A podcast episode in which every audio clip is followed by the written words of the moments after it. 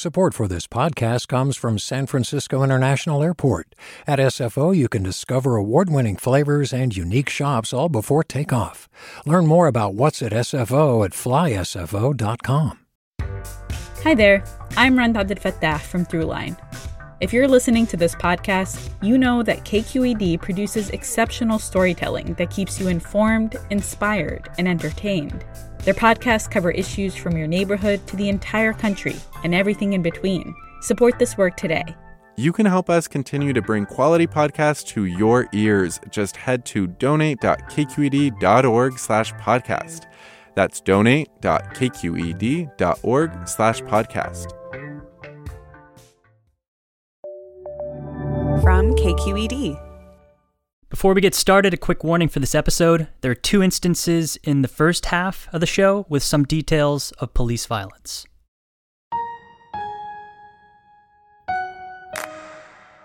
Several Bay Area cities have had civilian oversight of police departments for a long time. Berkeley, for example, has had a commission in place since the 70s to monitor what its police department does.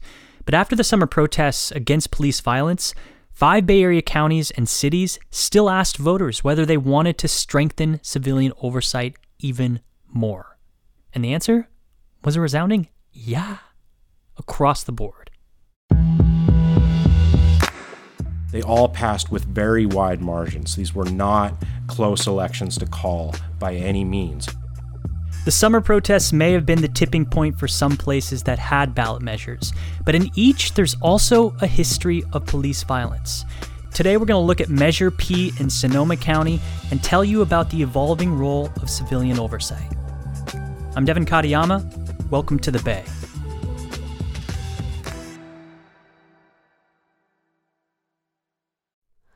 Hi, it's Terry Gross, the host of Fresh Air. We bring you in depth, long form interviews with actors, directors, musicians, authors, journalists, and more. Listen to our Peabody Award winning Fresh Air podcast from WHYY and NPR.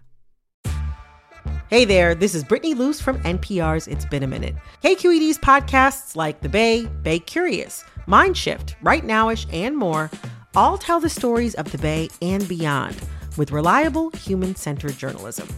They aim to inspire, make you think, entertain, and expand your understanding of the place you call home. Here's how you can support podcasting at KQED. Showing your support is easy, and you can join Brittany in supporting KQED Podcast too at donate.kqed.org slash podcast. That's donate.kqed.org slash podcast. There were five measures that were sort of directly related to oversight of police departments scattered around the Bay Area, different cities, different counties, and they just passed overwhelmingly. Alex Emslie is an editor and reporter for KQED's Criminal Justice Desk. He was following the civilian oversight ballot measures in San Francisco, San Jose, Oakland, Berkeley, and Sonoma County. So, what all these measures have in common is increasing what people who aren't law enforcement get to know and, and frankly get to do about issues within a police department, whether those are changes to policy and how police should generally conduct themselves, or what should be done when an officer commits misconduct. And when you're thinking about all these different things, all these different uh, changes, measures that are taking place, I think it really helps to look at Sonoma County and the creation of uh, independent oversight body in that county for the sheriff coming out of 2013 and the fatal shooting of um, a 13 year old Andy Lopez. It was incredibly tragic, right? There is a, a young kid, he's holding a fairly realistic looking BB gun deputies approach him. He's walking along uh, the street in the outskirts of Santa Rosa, and uh, deputies pull up behind him. There's commands given, but uh, Andy Lopez doesn't get fully turned around before former sheriff's deputy, but now a sheriff's sergeant, Eric Gelhaus, shoots him um, to death. That case did not uh, result in any discipline for um, Gelhaus. He, in fact, was promoted to sergeant later. Um, it didn't result in any criminal charges, but it was a major, you know, tragedy for the community. The shooting happened on Tuesday, and since then there have been rallies and protests. Today's walk ended at the Sonoma County Sheriff's Office in Santa Rosa. So, directly out of the killing of Andy Lopez, over the next couple of years, there's this establishment of this independent oversight office. It's called the Independent Office of Law Enforcement Review and Outreach, or IOLERO. By 2015, this new oversight commission in Sonoma County was up and running. But some people all along weren't sure that this commission had enough power or enough funding. There was also pushback from the county sheriff himself. Then, in 2019, this issue came up again after another incident of police violence. Late last year, a Sonoma County Sheriff's deputy at the end of a car chase, you know, got into a, a really um, brutal struggle with a car theft suspect, also a disabled man. You can see on video because the sheriff's department did release uh, video of this case former deputy Charles Blount, you know, smashing the head of uh, of this man, um, David Ward, into a car door frame in in what is just really a really a hard to watch use of force that um, you know the coroner found um, is very likely to have contributed to this man's death, as well as uh, the use of a taser on him and other factors now the sheriff moved to, to fire Deputy Blount because of what was shown on, on that body camera footage in this case. Um, and Deputy Blount was recently indicted and is facing involuntary manslaughter charges in Sonoma County. Deputy Blount had a long history of using force in ways that was not warranted.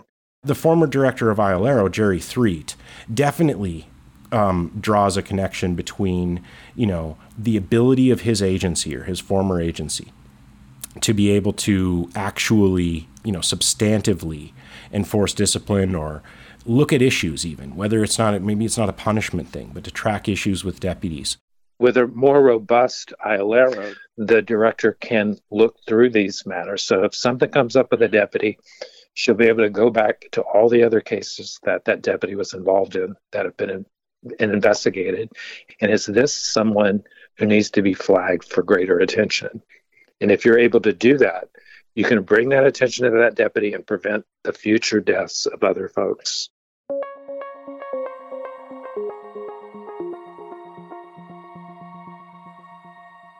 So, is it safe to say that this situation with Blount is why Measure P was put on the ballot in 2020? It, it, it was definitely part of it, but like everything else, it's not just one thing. It didn't look like Measure P was going to get on the ballot partially because signature gathering activities were, you know, put to a halt by the COVID-19 pandemic. But it was the death of George Floyd and Breonna Taylor that kind of pushed that measure onto the ballot where it probably wouldn't have gotten before voters this year otherwise. Uh, that's somewhat of an oversimplification, but instead of going through signature gathering, the Board of Supervisors, through you know some lobbying from the community, from the public in Sonoma County, put this measure on the ballot. And then it passed overwhelmingly, um, more than 65% of voters in, in favor. Thanks to this ballot measure, Sonoma County's Independent Office of Law Enforcement Review and Outreach will have more power. For example, they're going to be able to obtain evidence, witness information, subpoena records, and the sheriff now has to cooperate with their investigations. This is just one of five ballot measures in the Bay Area that will strengthen civilian oversight of the police. So, did the measures in the five counties and cities that had, you know, measures on the ballot pass with overwhelming support like they did in Sonoma County? Absolutely. they all passed with very wide margins. These were not close elections to call by any means. Some of them were, you know, expected to pass, but um, and and some of them were sort of more, you know, unsure going into the election how sort of the split is going to be. But by you know late in the evening on on election night, it was very clear where all of these measures would end up. That wouldn't have been true a couple of years ago. Yeah, you mentioned the impact of the protests over the summer. And the big demand since then from a lot of people has been to defund police departments. But that's not what these measures are all about. So, how big a deal are these civilian oversight boards in the grand scope of police accountability? If you're looking at like a, a robust model, a strong model of a police commission, or a sheriff's oversight commission, you say, or whatever you want to call it, right? Because these things are called different things. If they have that authority, they can actually make things change. And as transparency has become greater in California, we're starting to see that. You can look at specific examples. I mean, San Francisco has had um, a strong model of a police commission for a long time. And this commission has really exerted itself in a whole bunch of different places. The police commission, uh, for a long time, did not allow San Francisco police officers to carry tasers and simultaneously pushed for much more. Um, I guess comprehensive or caring responses to people with mental illness. So those are the kind of things that I think if there's the sort of the authority there and the political willingness there, then these are an avenue that they can affect great change. So then if you're somebody who voted for one of these measures, how can you tell if what you voted for is actually happening or and is actually happening in a in a positive way? I think that that's a, an interesting thing about these oversight bodies is they are very they they require public participation.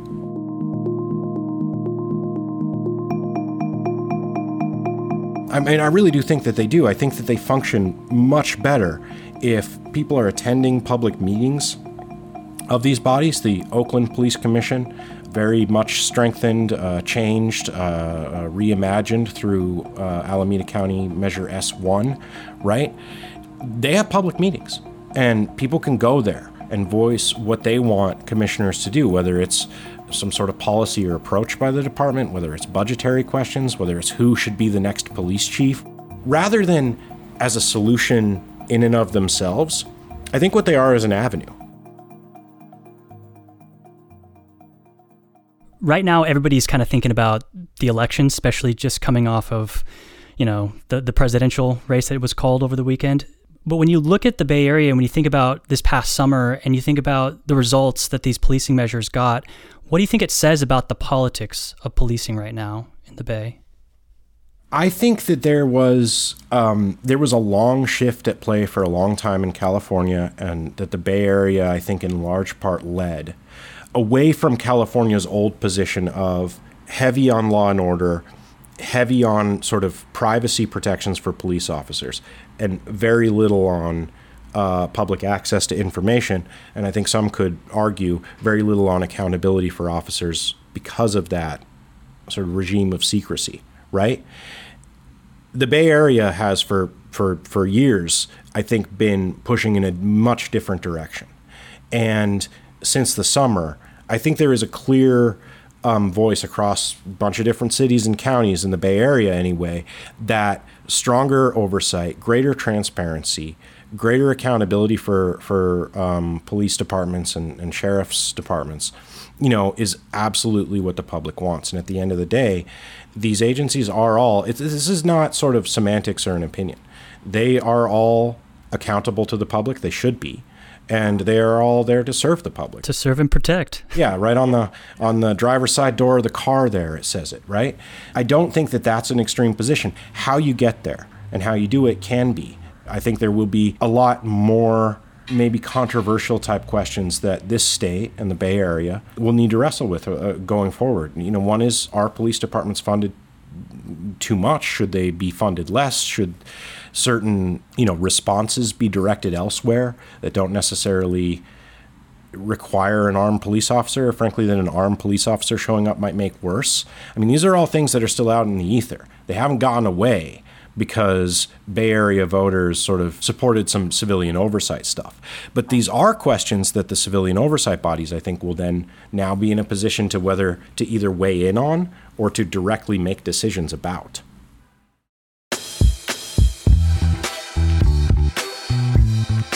Alex says he's also thinking about how the Biden administration will address policing.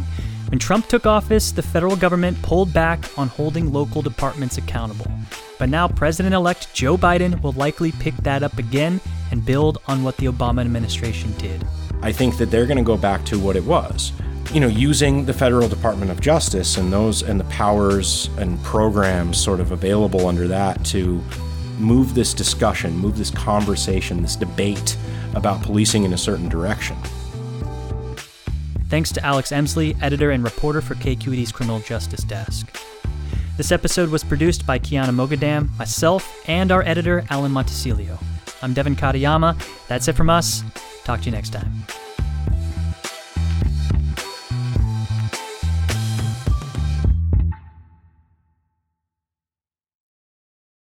Do you love learning about the San Francisco Bay Area? Its history, its people, its unique blend of cultures?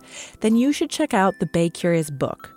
I'm Katrina Schwartz, editor and producer on the Bay Curious podcast, and I'm here to let you know that for the month of May, we've worked out a sweet deal for KQED podcast listeners.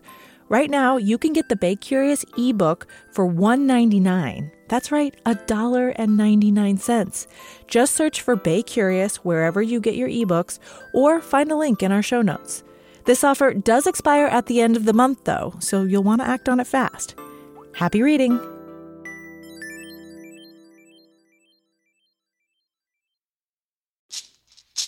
Hey, it's Glynn Washington from Snap Judgment. And if you love what you're hearing, and I know you love what you're hearing, please consider becoming a KQED member. Get special access to cool events, behind the scenes footage, and so much more. Plus, you'll sleep better at night knowing you did your part for the community you depend upon. It's in you. Please be in it. Visit donate.kqed.org slash podcasts to sign up now. That's podcast with an S. Thanks.